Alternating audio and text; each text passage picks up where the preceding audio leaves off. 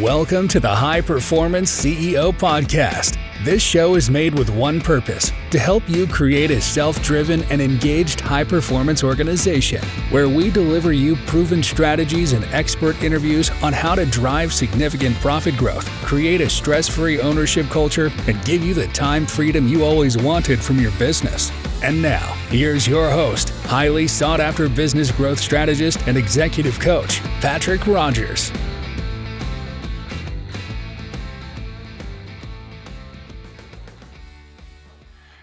This is Patrick Rogers, and today we have the privilege to have Mike Kaeding on the show.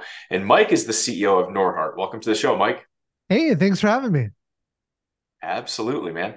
So, a little bit about Mike. He's, uh, again, the CEO of Norhart. Uh, they design, build, and rent apartments they're transforming the way apartments are built and managed by incorporating technologies and efficiencies that have revolutionized other industries and led to high quality, cost effective projects. Mike's parents actually started the family business. And but after a few years of joining the business, Mike's father actually unexpectedly passed away. Um, suddenly, Mike had actually felt the, the weight of the world on his shoulders and he had to lead his business with no preconceived notion of right the, the way things were done in this industry. So he was struggling to the point where the city actually briefly shut him down uh, shattered his world. Norhart just naively started to solve problems after that incident and, and that led to the magic. And that's when they be, started uh, changing the way construction is done starting with an attractive culture unique to the industry uh, they they started hiring the best talent, and together Norhart solved chronic construction inefficiencies, applied techniques for manufacturing, and integrated traditionally unaffiliated trades. This resulted in higher quality and lower cost projects. Norhart's mission is to solve America's housing shortage by transforming the way apartments are built and managed, and doing so will improve the way we all live. Uh, I, I, love that. I know we're going to go into uh, in depth on on a lot of that, Mike, and, and how you guys have been able to create that culture and, and some of the some of the tangibles around hiring the best, right? But before we dive into all that, what's one interesting fact about yourself that not many people know, Mike? Uh, so I have two amazing daughters, but my older daughter, she's five years old. She's really into Super Mario Brothers, the game. And so every nice. uh, weekend now, Saturday morning, she wakes up super early, gets me out of bed, and her and I play Super Mario Wonder, the brand new game mm. that came out. It's so much fun. Awesome. Uh, and it's just kind of a fun side thing that we do together uh, on the weekends. Heck yes, I love it. What a what a great uh, kind of like little tradition, something between you and her, and just just pure fun. Yeah, yeah. Cool. Hey man, I wanted to say you have a very uh, a very calming demeanor about you. Mm. Um, just very very stress free, very calm, cool. Can I ask, is there anything that you do as a mindfulness practice or anything that you've been able to kind of cultivate that within yourself and, and, you know, going forward? You know, uh, well, this is kind of getting into a little bit of my backstory, but there was actually a point uh, at which I had kind of a really challenging personal situation happen. And it really mm. forced mm. me to grow and learn and become a lot stronger of an individual. One of the things that I learned through that time is that we can control our emotions, they don't have to control us. Mm, so what I learned is that, that it's the way we choose to act yeah actually drives how we feel about the world it's not the other way around right and so a lot of books a lot of things i read and studied at the time but i started applying that to my own life and realized like i have a lot of control over how i feel and so that's kind of led to this calming demeanor of mine um yeah it's, it's really out of that it didn't always used to be that way very cool, man. The, some of some of the the best life lessons are the ones that are learned the hard ways, and yeah, and uh, yeah, real life lesson. Very cool. So, uh, so yeah, so tell us a little bit more about Norhart. I mean, I, I read off uh, kind of the bio and everything else, but uh, tell us, you know, your side of uh, what you guys are doing. Yeah, at a high level, we design, build, and rent apartments, but we're really focused on driving down the cost of mm. construction. Okay. We've already been achieving about a 20 to 30% reduction in those construction costs. And we believe that over time we can achieve a 50% reduction. Wow. But imagine what that means. Yeah. I mean, someday your rent could be half, or your mortgage payment could be yeah. half. And yeah. that's really our dream is to solve America's housing affordability crisis. Mm, what a vision. Yeah. Yeah, that's something that that I'm sure people on your team can really get behind. Well, absolutely. The the you know my my dad died at a relatively young age, and it really reminded me how short life really is. We only live about 5,000 weeks here on earth. And I ask myself almost every day, how do I want to spend the minutes mm. that I mm. have here on earth? And for me, a big part of that answer is simply that I want to make a meaningful, positive impact on the world. Mm. So that's Love really that. what drives me is I don't want to waste the time I have. I want to make that impact. And you found that making that impact through creating affordable housing and, and making it easier for the masses to get into housing is is your impact. yeah. And I would say I didn't know that originally, right? My mm. parents started this business. In fact, yeah. when I was growing up, we lost everything. My dad was kidnapped in Peru Crazy oh my gosh. stories. Yeah. But I I lived with this. I grew up with it. I was swinging hammers as a kid on on site and we had just these small buildings we built up, but I went up to school and I wanted nothing to do with the family business. And the reason that was deep down is that I didn't want people to think it was given to me. Mm, so I makes really a lot of sense though. Yeah, yeah. I really wrestled with my own ego. Mm. But what I realized is what I just mentioned is that I wanted to make a meaningful, positive impact in the world. So why not get past my own ego and do mm. that in a space that I already have a little bit of a leg up? I mean, it was just mm. a small business, but it's yeah. better than nothing. Right, right, totally. And so then yeah, that's when I decided to jump in and gotcha. realize that I could take this to much larger scale. Gotcha. Yeah. Wow. Uh, how many employees you guys up to now? Yeah, we're about uh, 200 employees today. Yeah, fantastic. Yeah. And that's what that's one of the things that I think is very powerful is when the business owners or CEOs have that vision or that that legacy impact that they're mm. truly passionate about and and that really uh, that likely aids them in attracting high quality people Oh, yeah. I know that's one of the things that we're going to talk about is, you know, how do you actually go about hiring the best? Uh, maybe this is a great time to kind of jump into that. Yeah, absolutely. And I'll just reiterate your point first, which is that the greatest leaders, the companies that have the greatest success, are the ones where the leader and the leadership are truly passionate about what they're doing. Yeah. Right? Yeah. You can't fake that, in my opinion. People see right through you. And so make sure that whatever you're doing, whatever you're lined up to, is something that you're passionate, driven, and excited yeah. about. Yeah. But yeah, this leads to the most important lesson that I've ever learned. Wow. That is simply to hire the very best people. Mm. And when I say that, I mean the truly best. We have employees that we fly in from other states to come work during the week, and we will fly them home on the weekend. One of our staff members in 2007, Steve Jobs announces the iPhone. Steve Jobs walks off that stage, and our employee walks on that same stage following that iconic announcement. It's people of that kind of caliber. And what's wow. crazy is that they unlock doors. They make things possible that you didn't even know were possible. But here's the challenge. You know, a lot of business leaders look at that and say, well, Mike, it's great. That sounds expensive. Yeah, I can't it's afford true. that, man. What are you talking about here? Yeah, and it's true. It is expensive when you're looking at it on a cost per person basis. Yeah. But what most people fail to understand is that the best people outperform the average by two to five to 10 times as much. And I've seen that over and over again. So instead of looking at a cost per person basis, you should look at it on a cost per unit produced. And when you look at it from that perspective, they're not your most expensive. They're actually your least expensive. So for those who fear they can't afford to hire the best, my response is that you can't afford not, not. to. Yeah, love that. I love that. And I love the the that kind of comparison that you're making is that, you know, yes, you might pay double for this person or maybe 50% more, whatever that is, but they're going to outperform the other, the average person by two to five or even 10 times the production.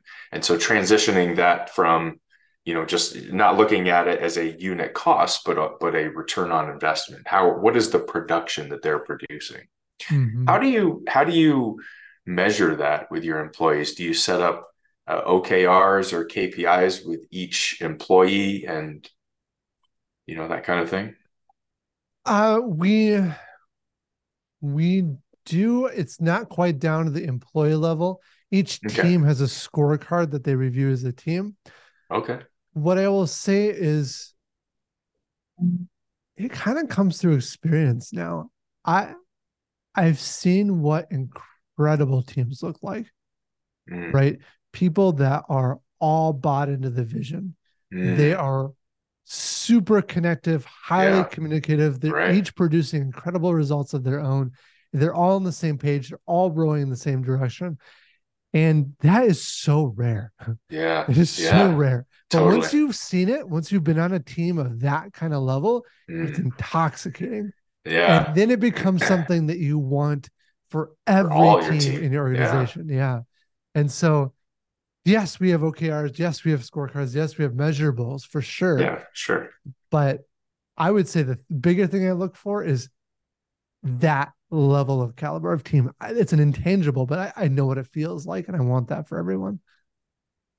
And then, do you do any kind of uh, analysis of behavior analysis or personality analysis when you're analyzing the teams to put the right people together? Yeah, it's not a formalized analysis, but uh, this kind of ties into another key point, which is yeah. that you want to identify uh people's genius. I think mm. for me as an inexperienced leader when I was younger, I didn't really understand that. I just thought I could take somebody and like tell them to go do something and right, right, assuming right. good intent, they would go do it and do it well. There is a huge difference between someone who's just willing to do something and someone who it's their genius to mm. do something. It's their God-given right? talent. Yeah. Exactly. So you right, want to identify that in others. You want to yeah. name it. You want to say what it is. Tell the team. Let everyone know yeah. Yeah, this is that genius and then align their role and what they're doing up to that genius. So I become a lot more attuned when I start to feel that the things I'm asking a particular person is not lined up that genius. And then I will back off and I'll make a change to reflect uh, to reflect where they're best at. And a, a, a sub point or a corollary to this is it's very nuanced, right? Wow. You might hire someone in marketing or even more specific in advertising or yeah, even more specific yeah. in Google ads. Right, right. But their their genius might be in the data collection side of Google ads and the tracking of it. They Got may it. not care at all or not have right. any passion for the ad copy that goes into Google ads. Right. And so right. identifying those subtle differences, uh-huh. and it's not a job title, it's the differences in themselves is is really can unlock some extreme potential for your organization. Yeah, I know Gallup talks a lot about it, and, and they they say that um, the most engaged employees are ones that kind of like what you talked about, that they're able to work, work on their genius most of the mm-hmm. time, and the ones that the people that are you know quiet quitting or just unhappy, unengaged, they're not. They're they're doing something that is not their God given talent, and they're kind of having to force themselves to be you know halfway proficient at it. Where if they were just doing something that they were super good at naturally, they'd be way more proficient at it, get a lot done more quicker, right? Yeah. I often tell our teams or leaders, like if all you have is their hands, like their willingness mm. to go do a mm-hmm. job, yeah, you're failing as a leader, mm. right? You need to have ultimately people's hearts. And part of that's the vision, part of that is you as the leader, and part of it's just lining them up to the right spot. And there's a Love huge it. difference in production from someone who just gives you their hands versus those who are giving their hearts. Mm. Love that. Love that. So, so when it comes to hiring the best, get it right. Find the best people. hire the best people. Truly the best. Like you said, the caliber of the, of the person who followed Steve Jobs on the stage.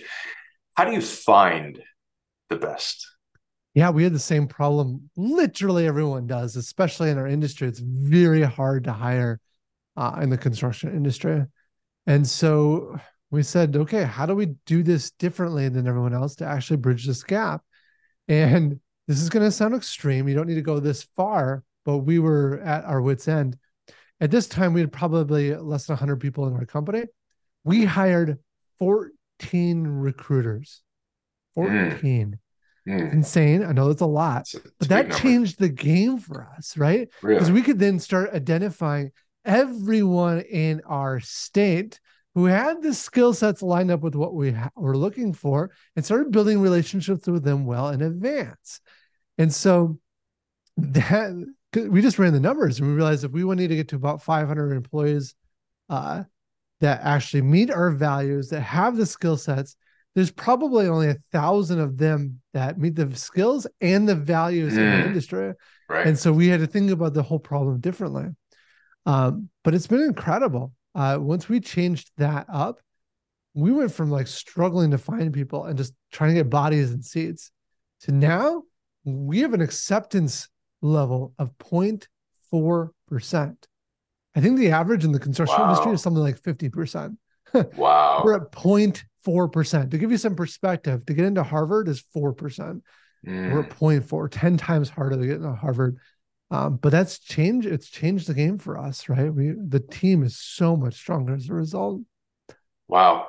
So this probably will blend right into you know how you've been able to focus on creating that culture because that's that culture I imagine is what is has led to that. I mean, you basically it sounds like you have a waiting list of people to to come into your company, right? Ideally. So mm-hmm. so how have you been able to create that culture over and above the things some of the things we've already talked about? Yeah, I think the biggest piece is people. So we talked about hiring the best people, but another piece of it, this is going to sound a little bit counterintuitive, but we stole this from Netflix. It's called the Keeper Test. The Keeper Task? Keeper Test. Okay, got it. And so what it is is managers ask themselves on a regular basis, if a particular employee were to quit, how hard would you fight to change their mind? Mm. Or another way we put it is yeah. if this employee were to uh, try to get hired today, would you hire them? And yeah. if the answer is no, yeah, then they're not the right employee. Right, right. And so uh, we actually actively review that, and we are constantly letting people go that no longer fit, or maybe maybe never fit. We just didn't quite see it uh, fit within the organization from a values mm. perspective, from a um, or a, a skill set perspective. Another thing we do is after they get hired, most of the employees, not all, but most of them go through a two week trial. And during that two week trial, it's the coworkers that make the decision if you get hired or not. Mm-hmm. Right. Once you build a strong enough core team, the team cares a lot about yeah. who gets hired in that team. And wow. so they're extraordinarily picky about who they actually want on. But it's hard to know if they're a great employee unless you really get a good sense of who they are. Uh, the employees get paid and stuff during the trial period, but a good chunk of them don't make it past because the coworkers they just they looked nice in the interview, they said all the right things, they got on the job site, and they just weren't the caliber of people that they want on uh-huh. their team. Uh-huh. Um, another part of it is you as the leader have to be really aligned. Mm. You can't say one thing and do another. It's it's better if your passion is something a little bit different than the organization, just be honest about it. And yeah. then make that what the organization is about. Right. Uh, rather than trying to create some organization that you think that people want to see. So being aligned with with that, part of that is your values, right? So again, for us, the values are about trying to change the world, right? Like um, uh, to achieve great things, to uh, uh, to improve something every day, to level yourself up. Those are our values, and they're very much reflective of who I am. But maybe your maybe your values aren't to change the world. Maybe you're just trying to live a more comfortable life. That's okay. Like your values should be about uh, work life balance, or maybe your mm. values are about uh, you care a lot about money. You know, that's not me, but mm. that could be you. Like, be honest about that. I know lots of great people that like that's what they say. They just want to make a lot of money. then that's part of your values. Nothing wrong with that fundamentally. But if you specify that, then you start to attract people that are like minded. And the key is you want a team that's cohesive on whatever values you set. If you say you're about work life balance, but now you're asking people to work till midnight so you can earn a big fat paycheck, you're going to have a disalignment there and you're going to have conflicts with an organization. So it's really important to identify what those values are, codify them very simply, and make sure yeah. the organization is aligned well to that. So those are a few things. I could go quite deep into this, but that's a, a little bit of what we do. Gotcha. No, I love it. I absolutely love it. And you said that the one other thing that has been kind of very significant to your to your success as CEO is is implementing lean. Mm. Yeah. So if you look at the world of construction over the past 60 years, industries like manufacturing have improved labor productivity by 760%. Agriculture has improved it by 1500%. But during that time period, construction has done virtually nothing at just 10%. Interesting. we looked at this and said, this is outrageous. Like, how in the world can we be okay with this? We're not. And so we said, if we're going to improve this industry, we can't look to other companies in this industry. We have to look outside.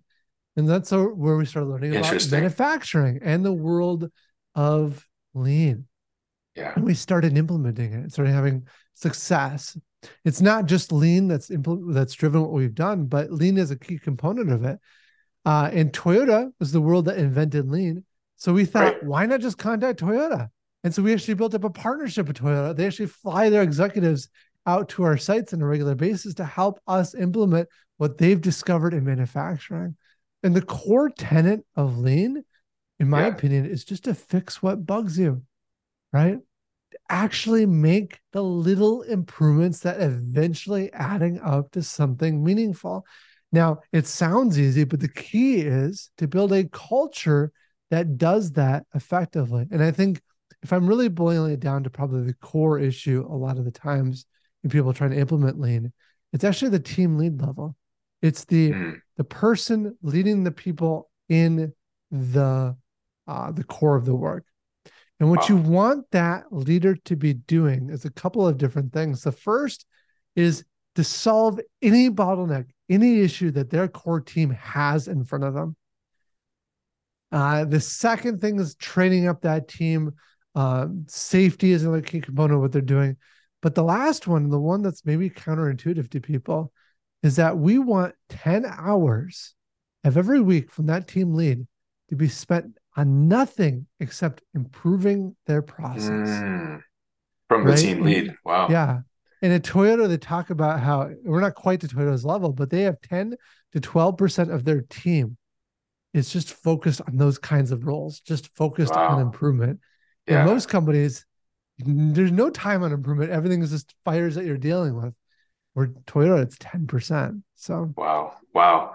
I know what's the statistic. I think they had it in the the Toyota book, the, the Toyota way. I forget what it is, yeah, yeah. but uh, what is it? If you just do one percent improvement uh, every day, one year from now, you'll be 37 times more uh, effective at whatever you're doing. So I, I, thought that's an interesting statistic. So yeah, um, I love that book. In fact, I know uh, yeah. it was because of our connection with Toyota. I actually got to meet the author of the book. No way. Yeah oh, I have it on my, oh gosh, I forget his name, but yeah, um, very cool. Very cool. Um, awesome, man. Well, th- this has been great stuff. Uh, uh, let me ask you one of the, one of the questions I always ask every guest on the show is if you're going to hire a CEO to take the reins for your company, what's the one book that you'd require he or she read before taking over for you and why? No Rules Rules by Reed Hastings. Mm. Incredible book. Um, Reed Hastings, the founder of Netflix, it talks about if you can put enough rules in place like you can't put enough rules in place to govern behavior. The best thing to do hire the best people and try to have as minimal rules as reasonably possible and encourage wow. them and equip them to do great work. Wow. And, and have as min- as minimal rules as possible and kind yeah. of let that run. Wow that's fantastic. I love that concept. That's fantastic. Yeah. um let me take a few moments, Mike, for the for for everybody, just kind of summarize summarize some of my key takeaways. There's so many just very key nuggets in this. I'd, I'd love to kind of summarize for for the listeners. The three main categories: hiring the best, culture, and lean. And from hiring the best, really hiring the best, like truly the best. And I think you're really the first person that's taken it to that next level where literally the best in the industry find a way to get that person, their production will be two to five to 10 times higher than the other hire you would have had. Um, identifying their genius and doing whatever you can to help them spend the most possible time they can in that genius. And in your case, you know, you talked about we, how did you find them? You hired 14 recruiters, and that's fantastic. Um, on the culture side of things, this keeper test, I think that's fantastic. That's a, it's a great question to ask. Knowing what you know now, uh, would you have hired them, or how hard would you fight as their manager if they said they, they were going to leave, right? And and this concept of the two week trial, I, I love that. And and the coworkers actually decide. It's not the hiring manager, the CEO, the leader. It's the coworkers, and that's I think that's very powerful. Um, aligning with your values, all that. And then, then the lean, right? Lean is very exceptional. The one thing I thought that was fantastic out of there is taking 10 hours, was it 10 hours of every week as the team leader yeah. dedicated to continuous improvement or improving their process, right? Exactly. Yeah, fan- yeah. Fantastic. Mike, let me ask you if there was one takeaway that you'd really want the audience to absorb from our time together today, what would that be? Well, the big one is to hire the best, but I'll give it yeah. different ones since I've already touched on that quite a bit.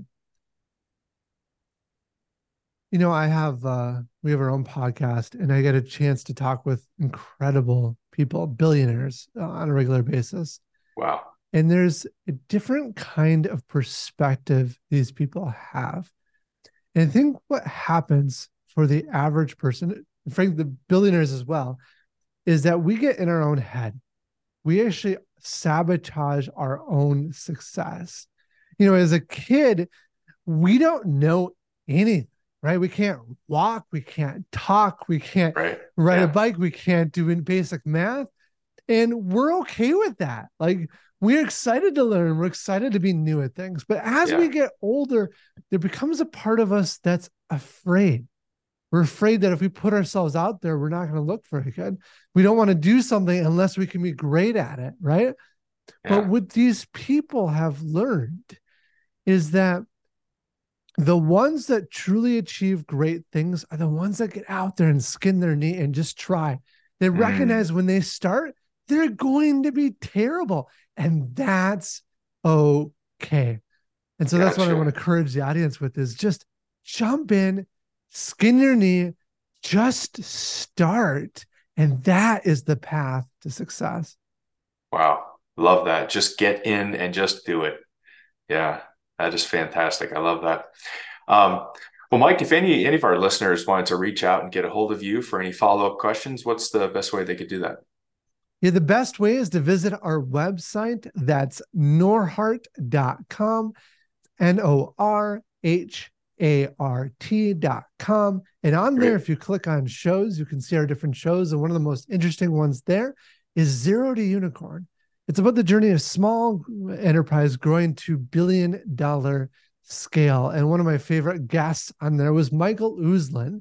He's the originator and the executive producer of Batman.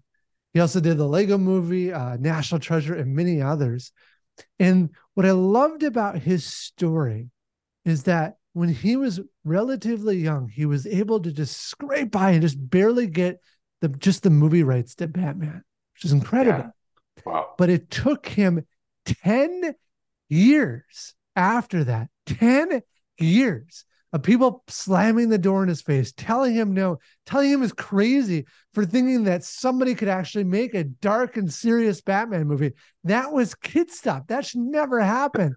But right. 10 years of being told no wow. before he was able to make that a reality. And wow. so it just goes to show the energy and oomph it takes uh-huh. to really fight for your dreams mm-hmm. to make them a reality. Yeah, absolutely. Kind of like Rocky, right? I think he, yeah. how many, how many uh, producers or did he go to and get turned down, right? And uh, yeah. Um, awesome. Well, hey, Mike, this was a fantastic episode. So many amazing things in here. You're doing amazing things with the company. Thanks so much for being on the show. Yeah, thanks so much for having me. Yeah, absolutely. Absolutely. And for the listeners, please hit the like and subscribe button and help us spread the word about what we're doing. We're help the next generation of leaders and CEOs be that much more successful. With that, this is your host, Patrick Rogers, and we'll see you in the next episode. Thank you for listening to another episode of the High Performance CEO Podcast with your host, Patrick Rogers. Make sure you subscribe so you don't miss any future episodes. In the meantime, check out our main website at patrickvrogers.com for much more valuable information and free resources.